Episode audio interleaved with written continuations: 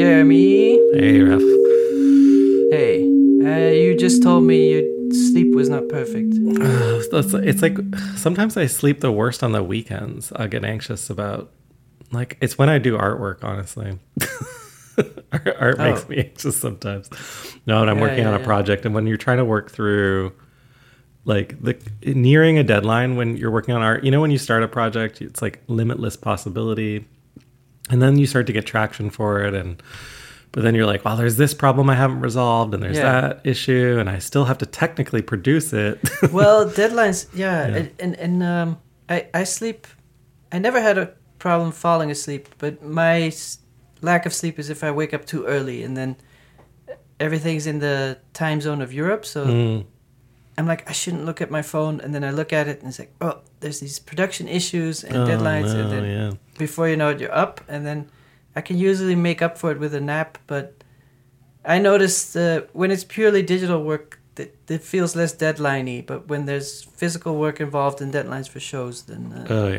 that's it. That's way worse. When that happens... I'm like, because of previous pain, I like if there's a production deadline, I'm like, whatever it takes to get this off my plate. Like, that's the first thing I'm going to do because I hate it so much. But I do. I mean, as you grow older, you make less of the sleeping hormone, I think. I don't know how that is per person, but, you know, sometimes you wake up in the night or you wake up too early. And I don't remember ever having that when I was a kid. So it's well, you mentioned taking naps. Like, I can't take a nap. It's impossible for me. Literally impossible for me to take a nap. Really? Oh, I love naps. But you see old people napping all the time. They figured it out somehow. Yeah, you always believe in the power of old people. They're so wise. Yeah. But Michael Pollan did this whole thing, a book about drugs and psychedelics, and then he stopped drinking coffee for a while, and he said he slept a lot deeper. But he had a hard time focusing during the day. So that's a trade-off. And I don't drink coffee, but I drink a lot of green tea. And I feel like probably if I stopped drinking that, I would sleep better. But I think you're right. Because late last night, well, late in the day, I had a green tea and I shouldn't have done it. But I did to get some focused work done. Yeah. But it's one of those things. It's just, I love the green tea so much that it's like 7 p.m. It's like, I know I shouldn't, but... Yeah, I'm glad you don't drink coffee, because you'd probably be saying the same thing. I mean, I definitely know people who can drink coffee well into near midnight, but they're just unique. Yeah. Anyway, I'm fine, actually. Like, it's totally cool. And I wanted to do the morning versus the evening. So thanks for showing up. How are you? Yeah. Well, yeah, it's funny. I'm like, should we record in the morning or in the evening? And you're like, morning. And then this morning, you're like, oh, I don't feel so good. No, I'm fine. I was just watching the SNL. Will Forte was on it. It's kind of... How was it? It's okay. They brought Kristen Wiig back, too, for a couple sketches, which... like that. Yeah, I think I watched two sketches, and one of them I only watched half. It's not at the level of the Will Ferrell era with the cowbell and... But you're remembering the best sketches. Like, you have to think of it as like a ball pit, and you're just like, you know, searching for the good sketch. I know. But I remember, for me, the indicator is always like, hey, Christina, come see this. And I haven't done that as much. No, it's true. Alas, we continue. And we're in the pen. That's the one thing I love about comedy, is that there is this involuntary aspect to it of laughter and... We'll get to this week's question, but we were having lunch yesterday, and there was an artist in the restaurant. It was a small restaurant, so everybody could hear each other. I think it was an artist and a gallerist, and it was almost like an SNL sketch of like that fake social of the art world. Oh, ha, ha, ha. Oh no, tell me about it. Oh yes, that's totally tacky. Oh yeah. And the one thing about art world interactions that I find the most uncomfortable, but I think that's any business, is fake laughter. Mm-hmm. When you can hear people laugh out of fear. Oh, you mean the cackle kind of laugh?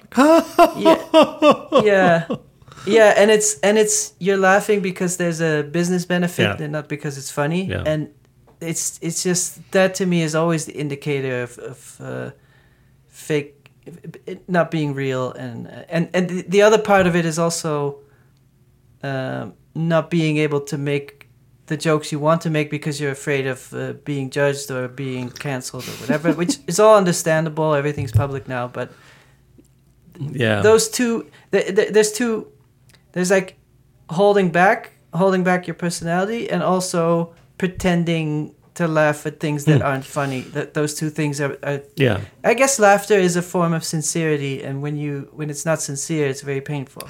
Yeah, I don't know. Like, I'm very brutal with my tone shifts in conversations. I'm willing to go along with it, but I will make. I think sometimes I make the wrong joke. From my mother, I learned.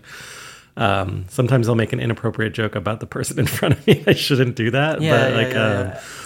And I don't know if it's gotten me very far at times. I really detest it.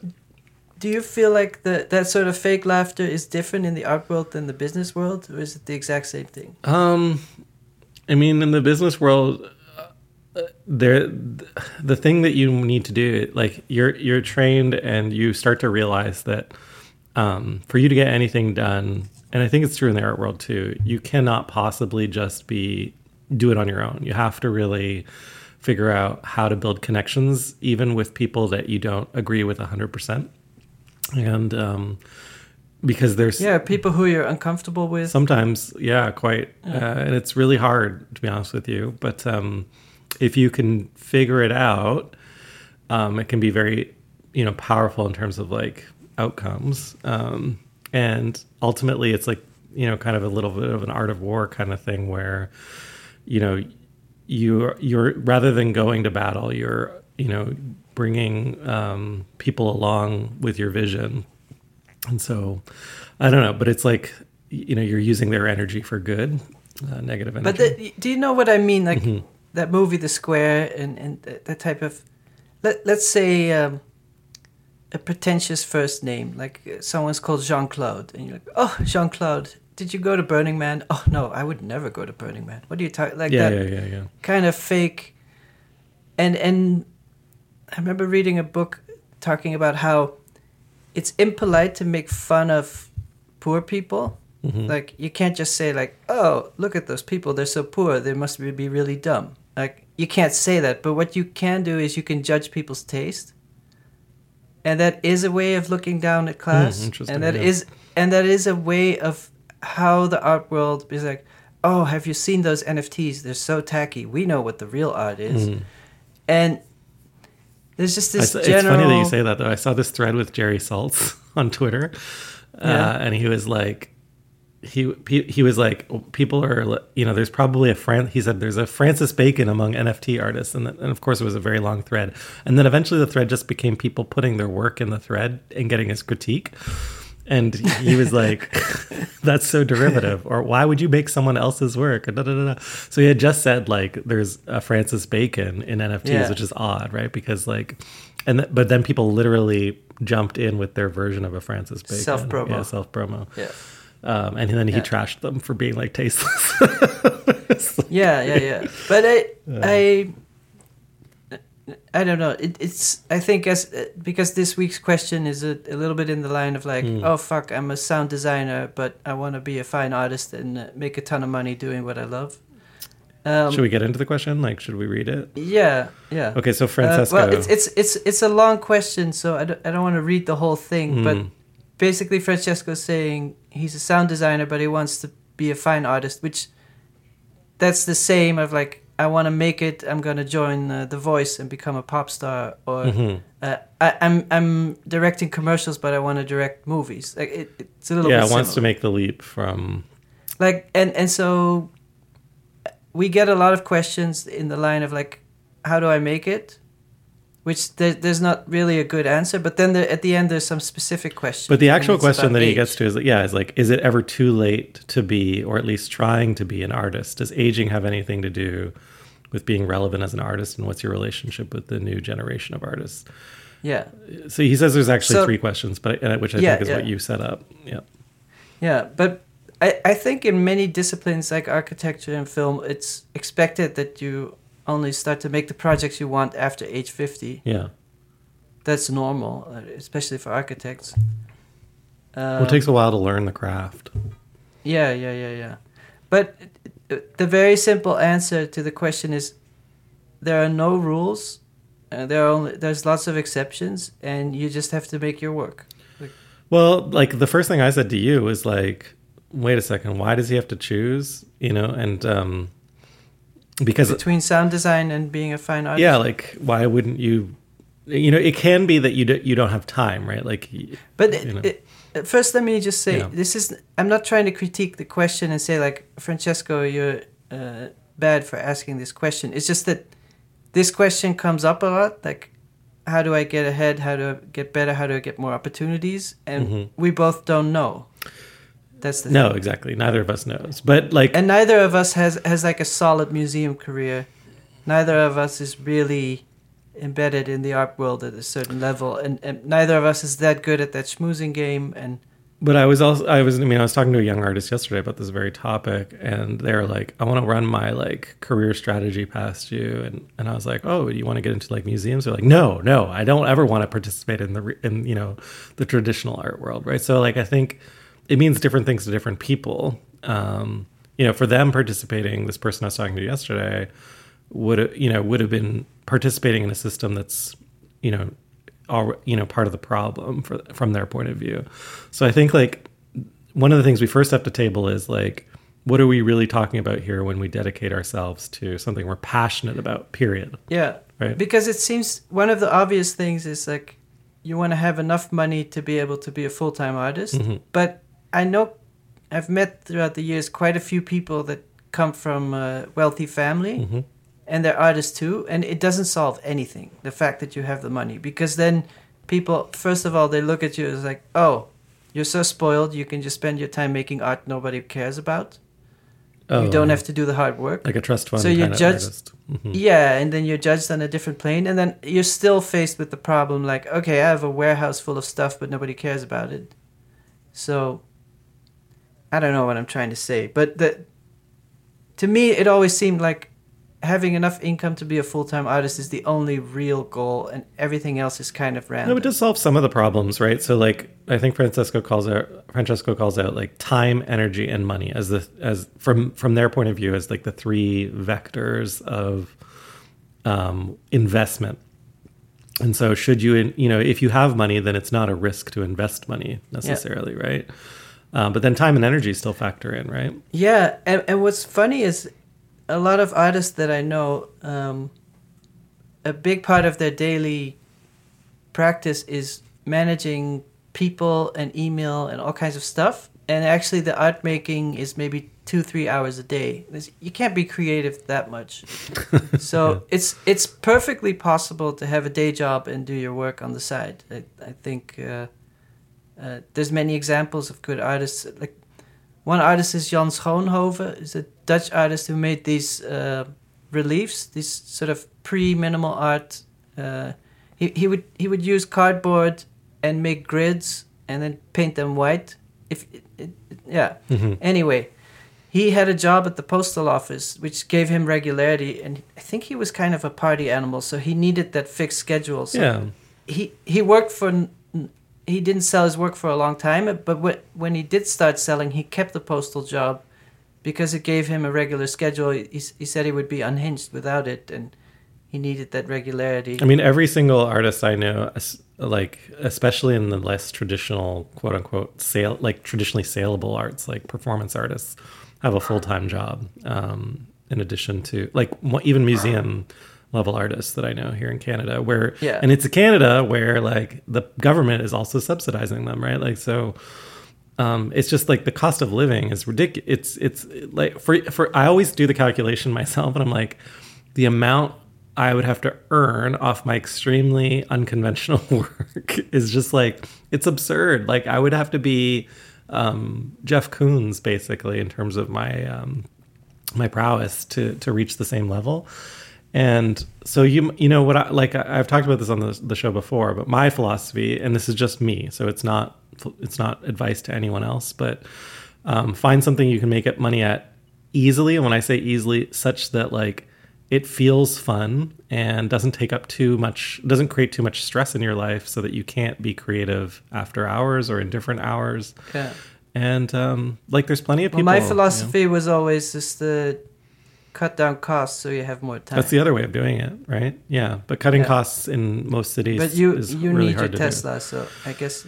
Yeah. Well, that's true. Yeah, you're right. I've done that rant on the podcast before where it's like, you mean I can't have a home? Like, I have to be a homeless and like to be an artist? That's ridiculous. No, but I do think you could have lived in a different neighborhood, bought a place half the price and paid it off, and et cetera. Ooh.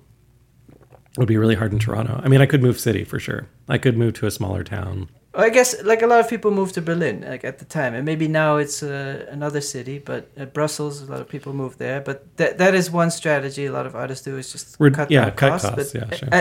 The cut cost feels fine when you're 20, but it's different when you're 35. I think it's also like, I know people that went from residency to residency, and all I could when I was observing that, I was like, "Ooh, you're running out of time to make your investments. Like, how long do you think this can last?" But like. But I'm extremely cautious. I think that's probably one of the... But I do think there's a weird thing where I did the residency thing. Like, I had a room in Amsterdam, but I was hardly ever there, and I was mostly traveling. And I wasn't investing. I never invested, and I hated investing, blah, blah, blah. And I remember kind of having a more luxurious life than I have now, because I didn't have any money, but you go to all these places, and... The facilities are not great, but you get to see Japan or Paris in a not tourist way. And you're living life for sure. But the weird thing is, it's like with less money you might feel richer. It's very hard to explain, and it doesn't work when you have a family and you're supporting people. But there is this weird thing that when you make money in a more regular way, or in a recurring way, that all of a sudden you have to go on vacation and. Like a normal person and pay full price. Mm. No, I never look at it that way. I always look at it, the chances that something goes wrong with my model are extremely high. And so I'm always just like, and you know me, I'm just like pretty conservative around like fear and anxiety. So like, I'm just trying to, like, if things go wrong, what am I going to do is always my catastrophic thinking. And of course, you know, you can figure it out. But what was important for me in my life was to like, relieve that anxiety, because then I was more creative, so you're more creative when you feel safe. Exactly. But everyone's different. Maybe specific to the topic of sound art, mm-hmm. because he also sent in a field recording, so we'll add that at the end. Yeah, that's awesome. But it's funny, there are many ways to make art, and some ways are easier to sell than others, and it seems to me sound art is at the very far end of hard to sell.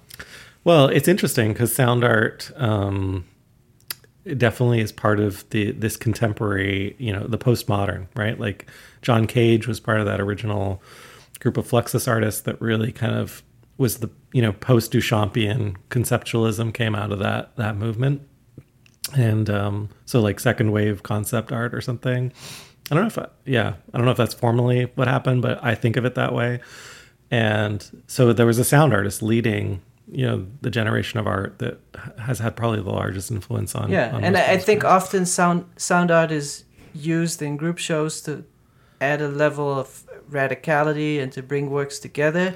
Well, definitely, it's not like when you see the results of Christie's, there's not a lot of sound art pieces. Well, it's important to remember too, like what John Cage was trying to do at the time, and others that were involved, was like slap the face of the painter and say, you know, the gallerist that put paintings on the wall, and say like, art is not about commodity, it's about thinking, you know, it's about ideas.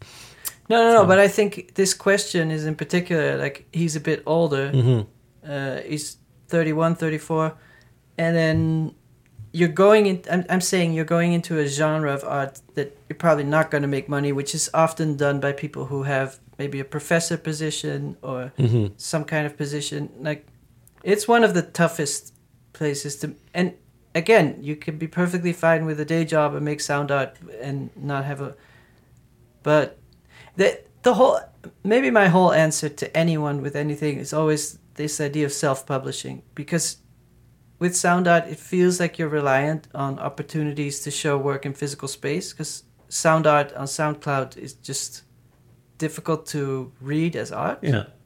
Is that a fair I don't know. Like in Canada, like one of the top contemporary artists of my generation, like not my generation, like of my like alive, so contemporary being alive, is Janet Cardiff, and Janet Cardiff is almost working with in collaboration with Piers Miller is one of the top artists.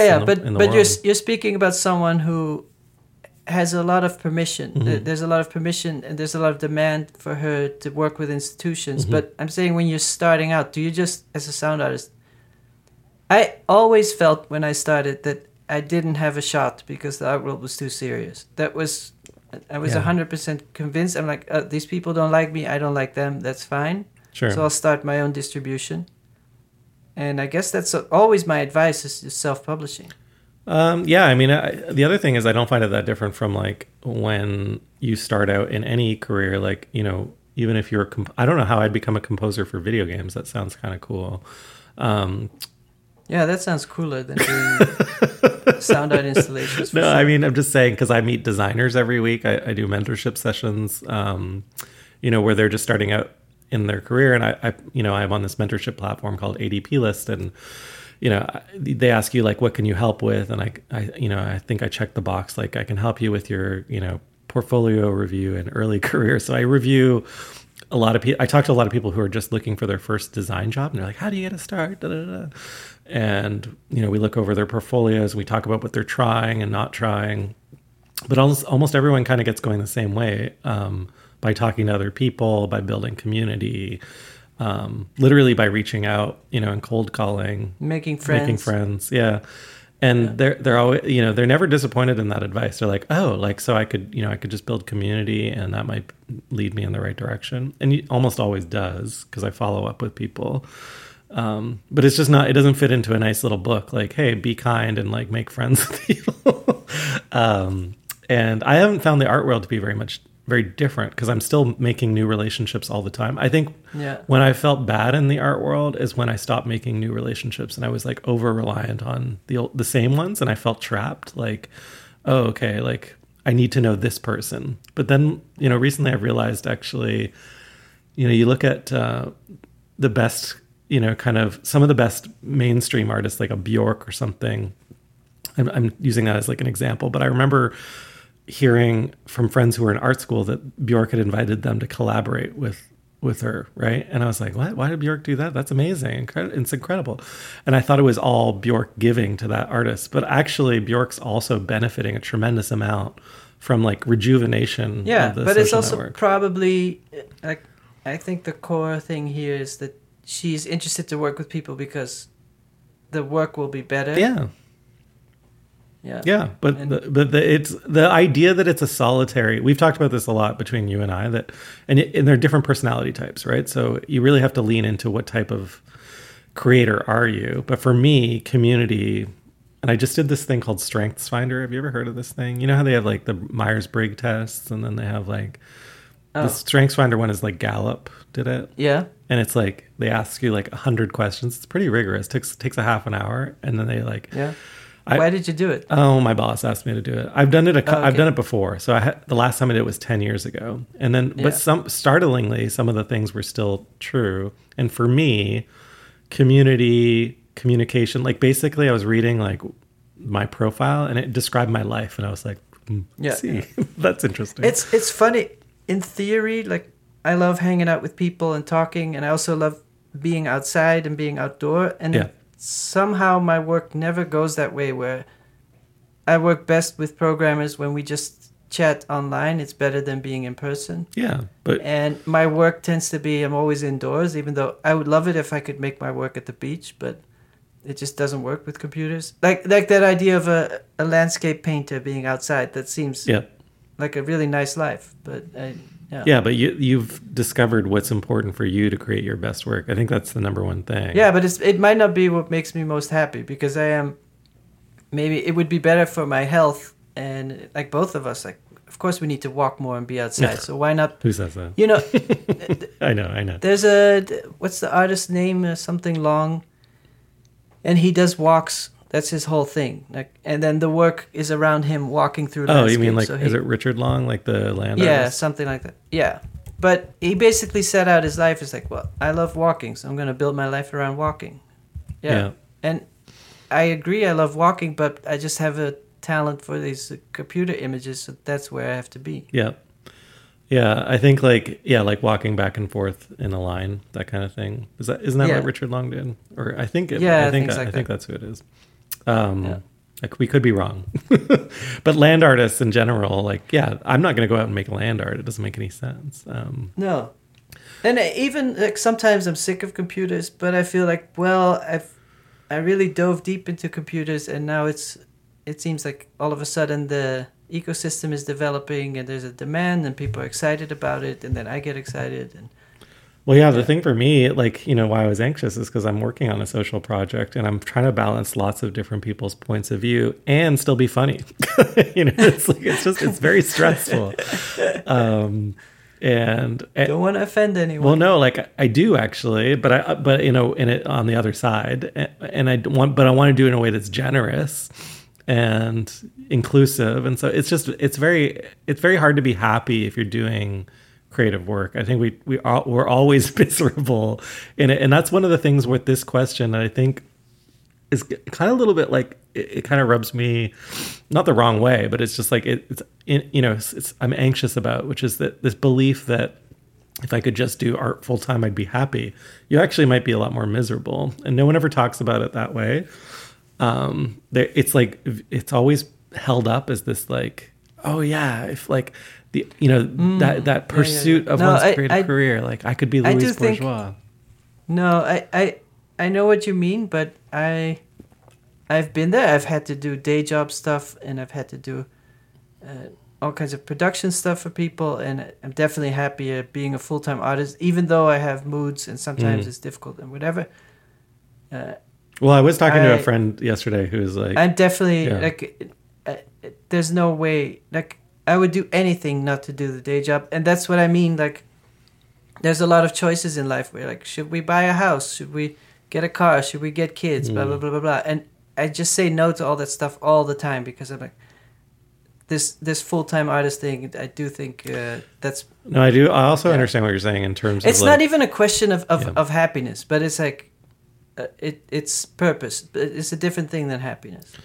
Yeah, no, I also, to be fair, I know a lot of people, do a professional thing, and it starts out as a temporary thing, like just to make this month's rent. And then it's like a year later, and they haven't been pursuing their passion during that time. And the pandemic has really compounded it even further. It's so funny with the NFT world, because I know a lot of artists, when you start out in Berlin and people live off of 5,000 a year, or somehow they make it work. Yeah. I don't know. It's crazy how little money people can get by with and not feel poor. Like, somehow they feel still like their life is okay. I mean, I do think they feel poor sometimes, but they find other ways. But my point is then, in the NFT world, you have people who come from finance and they have a steady finance job for whatever, $250,000 a year. And then they make a couple of million on NFTs and they still don't give up their job. It's like, I don't know. Are you talking about me? I didn't make a couple million. But I know what you're saying. But yeah. I'm saying people on art blogs that all of a sudden made way more money than I did and still are doubting whether they can be full-time artists. Yeah. And then at the other end of the spectrum, you have the suffering sound artist somewhere in Berlin who has been living off of $5,000 a year for 10 years. I think it's a little bit like driving a car. When they teach you to drive, they teach you to look like two car lengths ahead of you, or like as far ahead as possible. And you're not driving to the car that's immediately in front of you, you're driving two cars ahead. And I think that's why people who, are in a good position still have anxiety, right? Because the horizon just keeps getting further and further forward. And eventually you're like, yes, well, how am I going to continue sustaining this at 80 or whatever? Yeah. But when you're first starting out, everything is right in front of you because every single decision is a new decision. There is no ability to project forward or to look ahead. Yeah, but that's the funny thing with aging. Like, you're still the same person in the same mental capacity. You can do all kinds of things, but then expectations start to get into your head. Yeah, I mean, other people have expectations of you at different ages. I know that. Yeah. I know that the people who, I would be considered my staff that report into me or whatever, they're often I think I look extremely old and like weathered, but they're always shocked at that. Like they think, oh, I thought you were. They're shocked to hear how old I am because they think I'm a lot younger. But it's not necessarily that I look younger, but my attitudes. They don't realize you're 75. Yeah, I'm always like, yeah. I was there for the revolution, but like, yeah. I mean, the point is, it's a cliche, which is like, you're only as old as you kind of you feel, and so it's up to you, you know. And ultimately, if it's your own creative practice. For me personally, like I should have given up on making art. I was talking to someone yesterday, and they're like, "Why are you doing this?" Like, and there's like, we were talking through project themes. Well, because it's fun. That would be the only real reason. I know. And they were like, but they just couldn't understand. And I was like, oh, yeah. And then I was talking to another friend a couple weeks before that, who I had started collaborating with years ago, and they had asked me the same thing at the beginning, and then they're like, it took me like over a year to figure out that you just wanted to make cool stuff and that you had no other motive because they didn't understand. Well, like, to me, it's really literally like you open up Netflix and you're like, fuck, this is so boring. And I feel like when you're on a long flight and you've seen the three okay movies and then you keep scrolling through like what's acceptable? I can't sleep. Watch something. This is terrible. That's why making is more interesting. Totally. Yeah. I read a tweet this morning when I first woke up, and it was like, I'm so busy making, who has time to play games when you're busy making them, right? But like, the making is the game. You know, there's different personalities. Some people are just like, I want to see the second season of Tiger King. Yeah. Oh God, that sounds horrible. But you're right. Like I am very, very bored. Whenever Kristen puts on an action movie, the joke in our house is I fall asleep immediately because I know what's going to happen. The heroes succeed. Mm-hmm. I'm like this story's safe. Without me. Yeah, you know? I did start watching some Yakuza movies, the Japanese mafia, because I really enjoy them.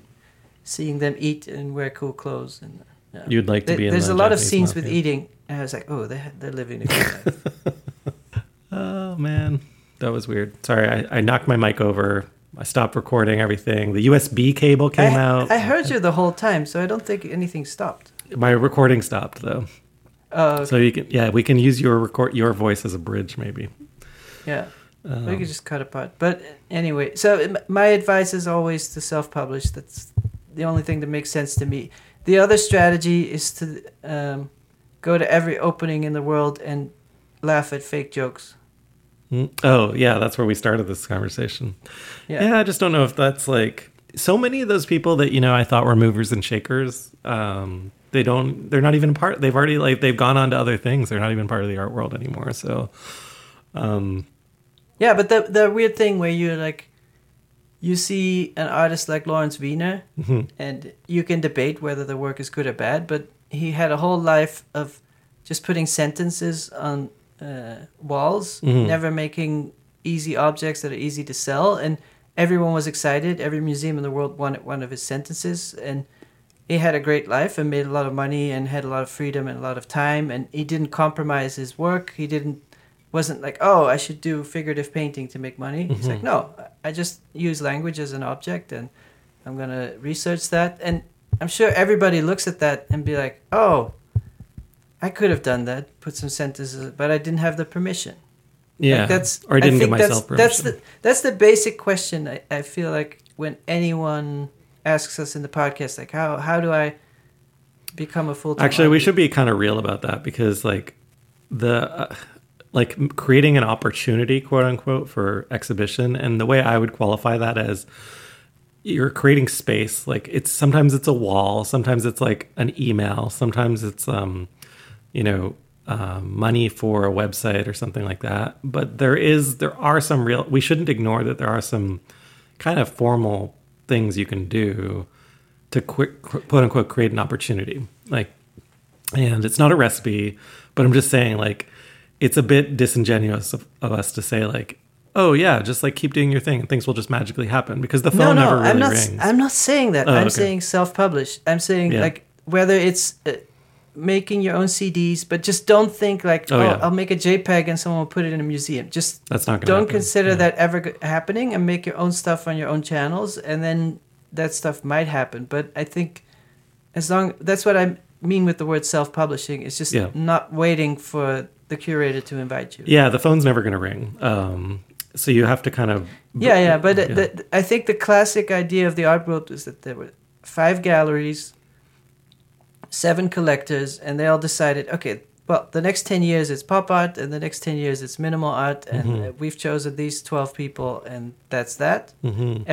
Everyone else can go teach or whatever, but they're not in. And I think now we live in an era of self-publishing, and so... I mean, we fought for this era of self-publishing would be my creative counter-argument. Like, this was... It was deliberate among... And there were creative people that were really pushing for this idea. The same way, like, when the printing press was invented, people were fighting to get access to that. Yeah. So the technology... There's an access story there. And actually, it's rooted even in that John Cage thing that I mentioned earlier, right? Like, the gatekeepers were viewed as suffocating access, not only for artists to the art world, but for the public to the ideas that artists were talking about. And so one of the specific things with sound art that is interesting is that podcasts kind of revived radio or reinvented radio. And streaming... opened up a different kind of music distribution that's more focused on songs and not on albums, and more on playlists and remixing and etc. Everything changed, but do you feel like sound art has been revived because of SoundCloud? Or it's not like SoundCloud has a sound art division or Spotify where they're like, oh, we need to monetize this. No, you just gave me a really good idea. Like, yeah, but you know how basically the finance world was like, oh, let's just throw money at digital artists and Ethereum will go up. Yeah, no, the same hasn't happened for sound art. It's funny too, because I think to a certain extent, like you know, Janet Cardiff, who I mentioned earlier, she did these like sound walks, like where you would walk, and there's like she orchestrated a narrative around that walk that was all auditory, and like Apple has this like Apple Fitness product. I don't know if you heard, and it's called Walks. Yeah. And you get like someone accompanying you on a walk, and you know, like a celebrity. Yeah. And I was like, I just realized, like, in a way, you know, they productized that artwork, but no one has done the other thing, which is like, what are the platforms? Like we think of NFTs. Remember their audio is supposed to be a thing in NFTs on these platforms, but I haven't seen a single. No, it's single also audio NFT. I mean, I'm sure they exist, but the theory is that musicians could make NFTs that then are streamed, and they would get a revenue cut, and all the accounting would be transparent. Yeah, what's happening there? What's going on? Yeah, and the ideal idea is that you actually create a unique file, and everyone has to access that file, and then you can count how many times it's been accessed, and you can get compensated fairly. But then, all that being said, I don't know what the listener numbers would be for an artist like Cardiff, you know, like compared to Drake. Putting 2 Canadian artists next to each other. I don't know if that's a viable model. I see what you're saying, because Drake makes money only because the volume is so high, but on a low volume, it wouldn't be worth it. Yeah. That's the like even in the digital realm, the idea of the. But that's the weird thing where some NFT artists make more than rappers. You know, like Beeple is doing quite well. And what I mean is, so somehow, when we both started with net art, you know, making video or making audio-visual art, but kind of visual art on the network, not expecting to make money. And now all of a sudden there is, not for everyone, but there is an actual chance of making a living with moving images. And for sound art, it's... I haven't seen examples. That's all I'm saying. Yeah. I mean, we're also kind of implying that... I'm just saying be realistic. Like maybe having a day job is fine, and then, you know, 2 days a week you make your own stuff. Yeah. Or maybe cutting your costs or whatever. Because nowhere... Like money was only one of the 3 things, remember? Like the other was energy time. Energy. Yeah. So, I mean, obviously you're spending less time on your making money job. Well, then we're going back to sleeping advice, huh? Well, energy is like a very interesting thing, because sometimes I'll finish like a really grueling day of work and feel like I have no energy. Then I sit down with an interesting idea and suddenly like I can't sleep, right? So I got to say my energy levels have been pretty good as far as I can remember. I feel pretty consistent and so that maybe this is a humble... not a humble brag, but a humble gratitude moment. Like, I'm happy with the way things are. That's good. I maybe, yeah, one advice, but I don't know if not drinking alcohol makes your energy more consistent. Oh, interesting. Yeah, that's very specific advice. But alcoholism certainly not great. It's a carcinogen as well. But I mean, like I am reminded our last. But if episode, you ask Francis Bacon, I'm sure he begs the difference. Yeah, so would my mom. But like I think like she would definitely like be upset about losing her glass of wine. Last week we were, or 2 weeks ago, our episode was about positive thinking. And remember, I posted an NFT, and I know you posted one the next week after. And I was like pretty certain I was going to get a bid or something like on the podcast. So stupid, right? It's still no bids. I got a bid today. Oh, it did. Congrats. Out of nowhere. That's awesome. Yeah. Yeah. So there we go. There's the Raf didn't even talk about it on the podcast, you know, so it doesn't. It's normal. Three times the price. But I actually like, you know, the point we were trying to make back then was you just don't know what's going to happen, and but participation. Yeah. But for sure, the odds of success are better when you put stuff out there. Yeah, it's the old Gretzky quote: "You miss 100% of the shots you don't take." Yeah. But so maybe this question about like being part of a generation, I think. This whole argument of a generation is conditioning and outside expectations. You can still enjoy ice cream when you're 85. It's not just for children. Mm. Like, why wouldn't you enjoy sliding down, what do you call it, like a slide in a park when you're 85? Mm-hmm. Why can't you have fun when you're 85? So no one doubts when you're 5 years old that you're allowed to use crayons. Mm-hmm. And somehow when you're 85, all of a sudden it's different when you use crayons. Mm-hmm. And are you not allowed to have fun? Yeah, it's normative social pressures that are and I think that takes some sort of just pushing away expectations from the outside world. But yeah, are you not allowed to dance when you're over 20? No, I think you're making a really, really good point, and maybe it's obvious, but I think for me anyway, like I pushed so hard against the idea that I have to behave a certain way because the art world told me to, or the corporate world told me to. And, you know, that was parents or like whatever. Yeah. Yeah. Whatever it is. Like, those are all exclusionary. Or maybe they're practices. All trying to tell you to be individual, and they put all this stress on you when you actually just want to be normal. Yeah, maybe that's true. I can remember my parents being disappointed when I took a day job. Because I was an artist full-time and so much as I didn't have a day job. Well, maybe because they know that the accruing capital doesn't really change your life that much. And they're like, yeah, we got these 7 houses, but we're still doing stupid... They were hoping for you to just get by and spend your time exactly the way you want. No, they knew that I was passionate, right? But then over the years, they've recognized that nothing changed, nothing stopped. Like, I just did more. You know, found different ways to do things. And would it have been different? Maybe. Yeah, of course it would. Like, is it like, I just think it's like, it's kind of silly to think about it in hindsight. And the thing that's really hilarious about, you know, this idea of being 32 is that's when I started my day job life, which was like 10 years ago. Yeah. And I'm sure when you're 90, 30 just feels like you were a teenager. Of course. It's so silly. You've got lots of time. And there's like, there's also the best ideas don't necessarily, like, it's absurd to think that your best ideas would come to you during the shortest period of your life where you're just like completely sex obsessed, like between 20 and 30 or something.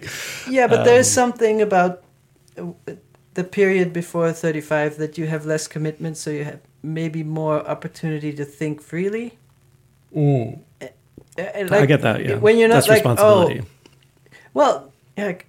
You, and also you had less success, so you have less to lose, to live up to. Yeah, like if you do really, let's say you're 25 and you sell your first artwork for $1,000, mm-hmm. You're like on top of the world. But then if you're an artist who has been in every biennial and went well at every auction, and your next work doesn't sell for $150,000, it's a disappointment. Yeah, but this implies that people even remember what you did 10 years ago. Which no, but I remember some interview with Snoop Dogg, and he's like, yeah, it's like if you've had 20 number one hits and your next one is at number 19, it doesn't feel good, but someone coming... So there is that difference of being an incumbent and being fearless. Right. Yeah, they do say that like CEOs typically, now this is not necessarily the CEOs that are successful, but founders of companies, you know, typically are under 30. And the reason is, you know, because there's less risk, but B, they're more naive to the how painful and difficult it is going to be to achieve their goal. For sure. I had a friend who was a successful startup person, then quit. And then he had an idea, basically the idea of Clubhouse, and they made a prototype like 2 years before, and he just didn't want to do it because he knew how crazy the next 5 years would be for him. He's like, ah. And I saw him a while later, and I was like, dude, that idea you had, that was basically Clubhouse. He's like, yeah, I know. But it's not the idea. That's the thing. You know, it has very little to do with. But they made a working prototype. Like it was all there. It's just. He didn't want to go through 5 years of not sleeping and begging people for money and screaming and all that stuff. And so I guess fear is a... But I think just made entrepreneurship sound terrible, 5 years of not sleeping and screaming. I don't know. Well, is that true? It's really lonely. It's really hard. Yeah, for sure. Yeah. Because I interview founders all day, every day, and I work. Yeah. I'm a founder. I work with other founders. Like, it's just not. It's not fun. Yeah, for sure. You have to enjoy it. But I think being a part-time sound artist and like setting aside time to travel and do field recordings and mix them, that doesn't sound as horrible as startup world. So. No, #vanlife, it sounds like you're advertising. But, you know, there is a reason that generationally there's been this movement back towards nomadism and tiny houses and FIRE, which is retiring early or whatever. I was talking to a friend last night who has led some of Canada's, you know, kind of top tech companies. And they're like, I'm just tired of working. This person's like, you know, not that much older than Francesca. That's actually the thing where I feel different, and I really am not tired of working. I enjoy it very much, and I spoke to my accountant, and like she also mentioned the FIRE idea. It's like, oh, you should buy real estate, so then you have passive income, and then before a certain age, and I'm like, I'm already doing what I want. I don't need to. So then, for me to invest in something that then takes energy to manage, and so that maybe the I think the whole question, like, is it cool to be a full-time artist? In my case, yeah, absolutely. Yeah, and I'm very grateful, and I'm aware, like, I'm. And you have a partner to help smooth out the bumps, as we, you know, that's another strategy some people use. Not you necessarily, but like, you know, quite often that's a, you know, something else people do. And if you don't, people assume that because Christina has a full-time job, yeah. No. I'm just saying, like. I've had that, or I've helped my partners that way, or I've formed collectives and we shared risk financially. And so there are different strategies. I think this whole, we're talking about money. I think that's not what the question's about. No, but I think any artist doing experimental work should just not expect to make money off of it. Just think like, okay, I'm going to do this 2 days a week. Yeah, no, that's a good one. Professional artists that I know hardly ever even spend time in the studio because they're always traveling and doing talks and blah, blah, blah. So if you can really do like 8 hours of solid creative work a week, that's probably the same amount as Richard Serra is really doing creative work. It there's so much bullshit around it when you're successful. Yeah. But that doesn't mean that you can't think about it. Just don't expect to make money. Yeah. That's what I'm saying. Just self-publish, make works on your own, and enjoy the making, and then maybe some good things will happen, and if they don't, you had a good time making it. My counterpoint would just be, though, that, like, you know, how dare you tell me I can't make money? And so, like, I think if you want to make money, there are ways. Think when you set those expectations of wanting to make money, you add fear. So I think if you're free, you're like, okay, I'm going to do this eight hours a week. It's my thing. Instead of watching Netflix, I'm going to make some stuff and put it online. And I'm enjoying it, and who cares what else happens. I enjoyed making it, and it's more interesting than watching Netflix. Mm-hmm. Yeah, sure. Yeah. Because the money, once you... there's that photographer, Bill Cunningham. Oh, yeah. He's dead. He just never wanted to get paid. Like, I think he hardly made money. And he would make a book with the New York Times, and they published it, and he didn't even want any... sales of it because he just didn't want to think about money. No, I mean, that's normally what I advertise. If you focus on value instead of money, and what is value? Like, it's valuable to yourself, valuable to your community. You determine that. That's up to you. You figure out what your values are. Eventually, the theory goes that, you know, if you're building something of value and you're working with others, you're sharing it. You have to share value. That's like, this is just my point of view. You could disagree. But I think if you create and share value, at the end of the day, appreciation will come back to you in different ways. And those are sometimes those are economic opportunities. Now, I'm not saying they're always economic opportunities because I've been exploited in my lifetime as much as anyone else. Not as much as anyone else, but, you know, probably to different degrees. But galleries have stood me up for money stolen from me just as much as, like, you know, clients did when I was freelancing. But I think being open to big opportunities and having that open mind that if I just do what I love and I work with others and I share that with other people, if I put love into the world, it'll come back to me. Is it poetic? And I want to continue to believe. But don't even think of anything coming back. Like I think if you think I enjoy making this more than watching Netflix, then that's enough. Yeah, but it's already come back to you. That's what I mean. Like, it's come back to you in the form of your own. Yeah. But I feel like a big problem, like a big barrier to making art is expectations. Mm-hmm. It's just. When people are like, oh... It's so hard for me to see at this juncture, you know? Like, I don't know how you can see it after all these years, but it's because it's a natural flow for you. So, like, when you create a work, what's your expectation? That you already have a fan base that's going to be, like... Yeah, but for example, like, I started doing NFTs, and the market itself was crazy, and I jumped in at the right moment, yeah. And then a work would sell for a ridiculous amount of money, and now... It was disappointing for a while, and then I would put up works on Foundation, and they didn't sell. Mm-hmm. And then they sold at the base price, and the base price was way lower than before. So you could say that's a bummer, and then you just get over it, and then I'm like, it's about making it. And if the NFT thing dies down, I'll just go back to web publishing. Like, I think that... or you'll try something else, or you'll find another pathway. The thing is... Yeah, like, but I think... I just see a lot of suffering and blockage because people have expectations. I just think a lot of people say, like, well, if this doesn't end up in MoMA, I'm a loser. Mm-hmm, I see. Yeah. And whatever you say, like, I think that's the only real advice I can offer is just to lower expectations. Yeah, set the bar low, or take the first step. Or take the bar away. Like, there's no bar, there's nothing, and you just make things because you want them to exist. Mm-hmm. That's the only real... But I guarantee our large percentage of our listeners have great taste because they're listening to us. And the problem when you have good taste is that you can't live up to your own expectations. And that's what you're talking about. Don't have expectations. But it's hard to...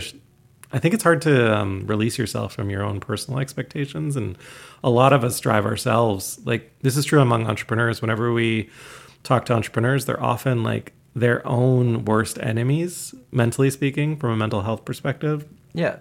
They're working against themselves. No, I'm not saying it's easy. Yeah. I'm not saying, yeah. No. Well, no, I know. I just want to make sure that we, from my perspective, I do set my own expectations pretty high because, like, I have no boss in this situation, right? So I'm setting it based on what I believe to be possible or what I admire rather than what I'm capable of. And quite often, even at my stage, I'm not capable of achieving everything I want. And it's disappointing. But what is achieving? What do you mean by achieving? Well, just getting, even let's, in the most basic example, it might be like, I want to get this particular look and feel, or like, you know, this feeling, and I can't achieve that feeling, right? And that...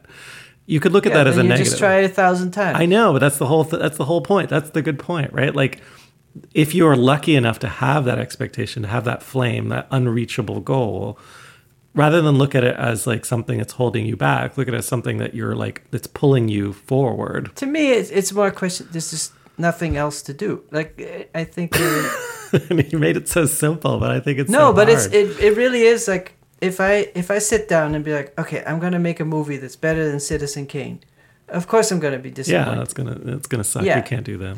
And like my first 3 seconds of film are gonna be so epic, it's gonna make the entire world fall down and catch their breath, and it's, you gotta take it's a so small amazing. Step. Yeah, it doesn't work, and so what you do is like, oh, what can I do? And then you do it. Like, yeah, it's just like like Steven Spielberg could never make. This might be a cop out. Yeah, but that's part of like why I never started painting, because I felt no, but you're making a good point. The bar with painting is so high, I don't want to do it. No, but like Steven Spielberg could never make good sound art. You know, period. Right? It's just probably not possible. Though he did make it. Why not? Well, just because he has taken a path in a certain direction, right? Like, for all of the things, that was my point just around taste. You have your personal taste. Don't confuse it with the taste of everyone else. It is a... Well, first of all, Steven Spielberg never made a good movie. Well, we should have started there. I was trying to take a universal example. Take Cronenberg or something like that, or whatever you want. And figure out what you're. I often think of like there are but just also let go of good or bad. Just like sure. The only thing that matters is your curiosity. It's like but my whole point is just I wonder what this would look like. Yeah, I guess your point is the contradictory point to my point, which is my point is, unfortunately, we end up setting good or bad up. It's all in our own heads, right? And then, other people sometimes come along with you for the good or bad ride. But usually, even if you have a hit show, like most artists I know, like including yourself, I feel like, and you can contradict me if you like, but like, even if everyone's like applauding in the comments or you're at the opening and they're like, this is really good work.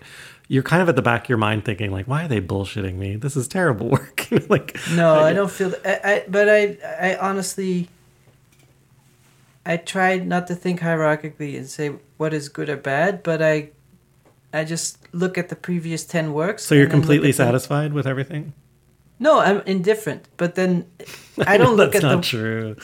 No, I don't look at a certain work and go like, oh, that one sold for the most amount on Foundation, so it must be the best one. So I have to make another one like it. Oh, I see what you're saying. Okay, yeah. But there's still something that's driving you, and I know you've talked about the creative process being extremely painful before, but but also it's fun also, but it's really just the most interesting thing to do. That's what it is. Yeah. At the end of the day, if it's not interesting or it doesn't seem fun, probably not the right fit either. If you don't enjoy torture, maybe loosen the handcuffs a bit here. Yeah, but I'm maybe 2 years ago I would have felt different, but I'm in a good spot. So we're both what they call mid-career now, aren't we? Like, and so if you're emerging, I think those rules are gone in the NFT world because it's everyone's emerging in the NFT world. Well, everyone's an avatar. You don't even know how old they are. So. There are cues. I think there are signals still that exist. No, but the same thing. Like the classic rule is you sell for a certain price. You hope your work never goes to auction. If it goes well at auction, the bar is raised. You can never go down. Mm. And I don't think in the digital world that applies at all because it. Yeah, mm-hmm. But that's all this stupid business logic, and the rules don't work. But just make stuff. That's all. Have you ever thought about making sound art yourself, just as an aside? Because you have made some sound or audio only pieces. At one point, it seemed like more than you do nowadays.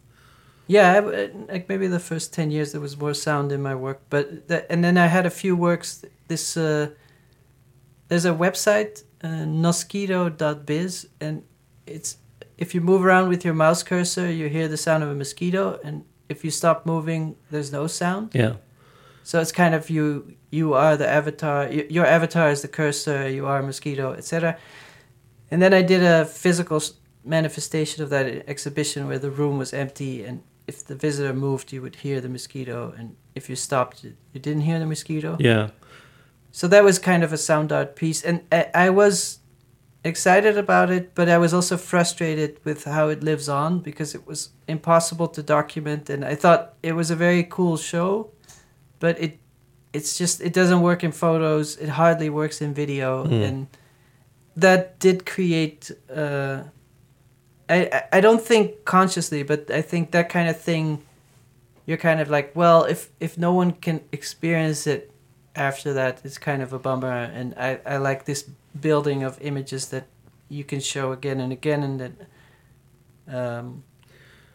it's just my brain didn't go in that direction further. I was just thinking that one of the web used to have quite a lot of audio, but I think phones kind of ruined it.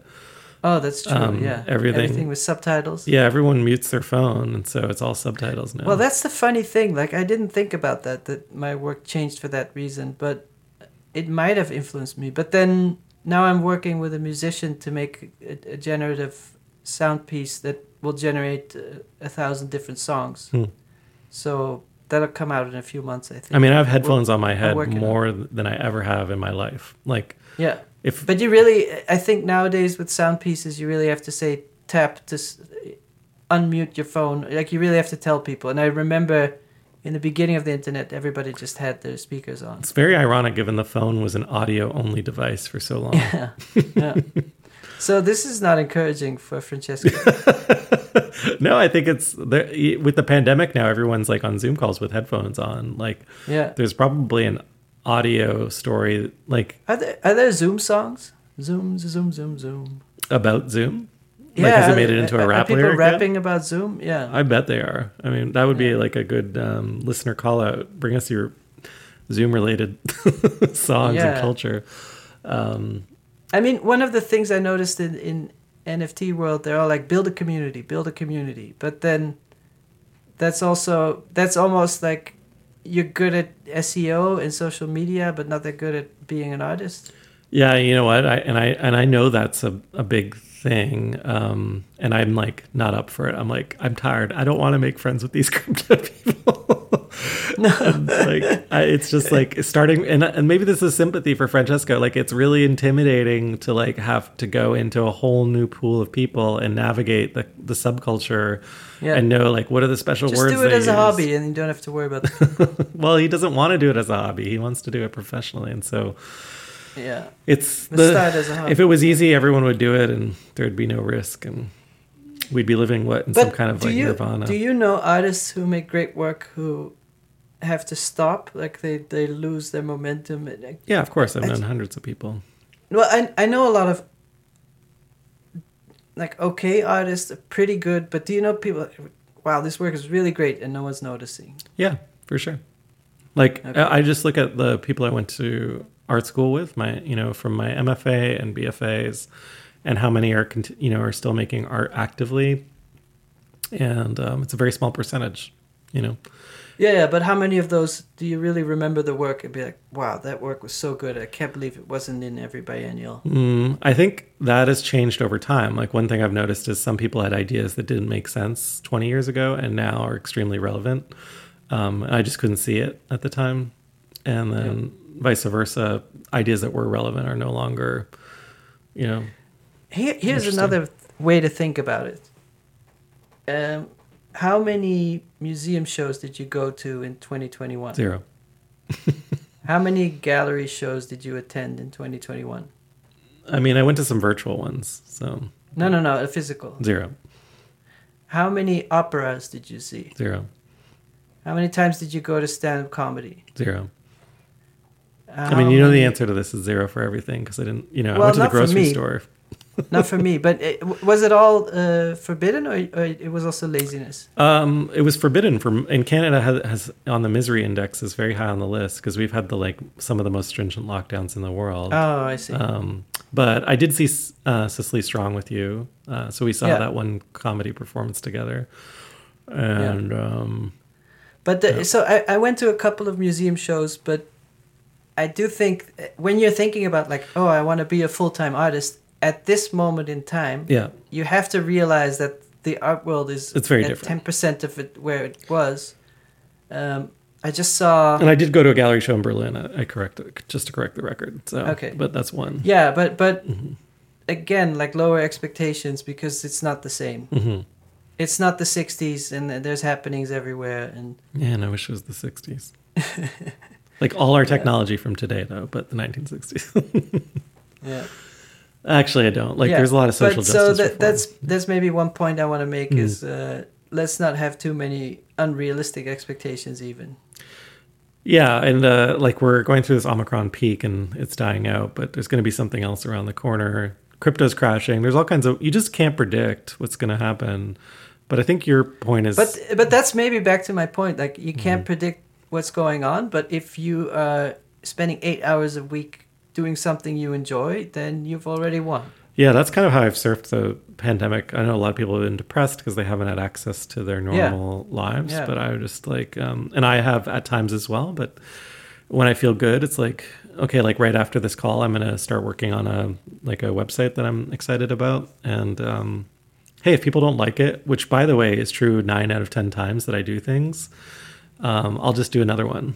I remember that TechCrunch had a redesign maybe 5 years ago, and they posted an article with all the bad comments. And people are like, it feels like someone's flushing my eyes with pure bleach. Who the fuck cares about TechCrunch too, right?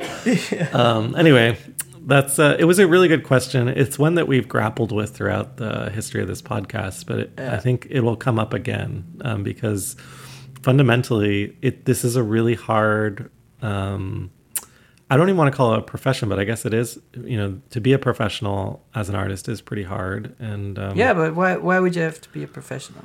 That's your point. It's like, is the line between amateur and professional, is that even important? Beeple was always doing design graphics, and now he's richer than Jeff Koons, so who knows? Just do cool shit. Like when my friend Shawnee was like, oh, then I realized you just wanted to do cool shit. Like, I like that line. You know, it's like, yeah, I also understand some people are like, I want to operate in that Richard Serra space of monumental. What? Okay, well, we have to call that as absurd. Like and also that's not going to exist the way it does. I mean, it might exist the way it does today for the next 100 years, but it's not a growing market or area. So, well, whatever. I'm saying that there are certain people who are like, I don't feel at home in the sort of funny fun culture of the internet, and I'm a very serious, solemn, somber artist, and I understand. It's like I don't know. If you go on like creativeapplications.net, there's a lot of like solemn, digital art on there. Yeah, that's true. All right. Well, we'll listen to the field recording of Francesco Amelio. Now, what is the recording of? It's like should we say? It's a water pipe at the Danish Pavilion in Venice at the Architecture Biennial. And he says it's pretty much how I'm feeling right now. So it kind of feels, it sounds like a toilet being flushed. That's not nice. Well, actually, I guess there are no not nice feelings. I mean, this is true. This is sound art. So, or maybe it's not. Francesco didn't qualify. No. It is a resonating water pipe. So resonating. Interesting. Yeah. So, yeah. Thanks for experience it. Thanks for the question. Thanks for the field recording. I love field recordings. Please send your field recordings. It's a way that we all get to like kind of connect. It's true. It's the moment of the solemn clarity. Okay. Thank you. Thank you. Bye.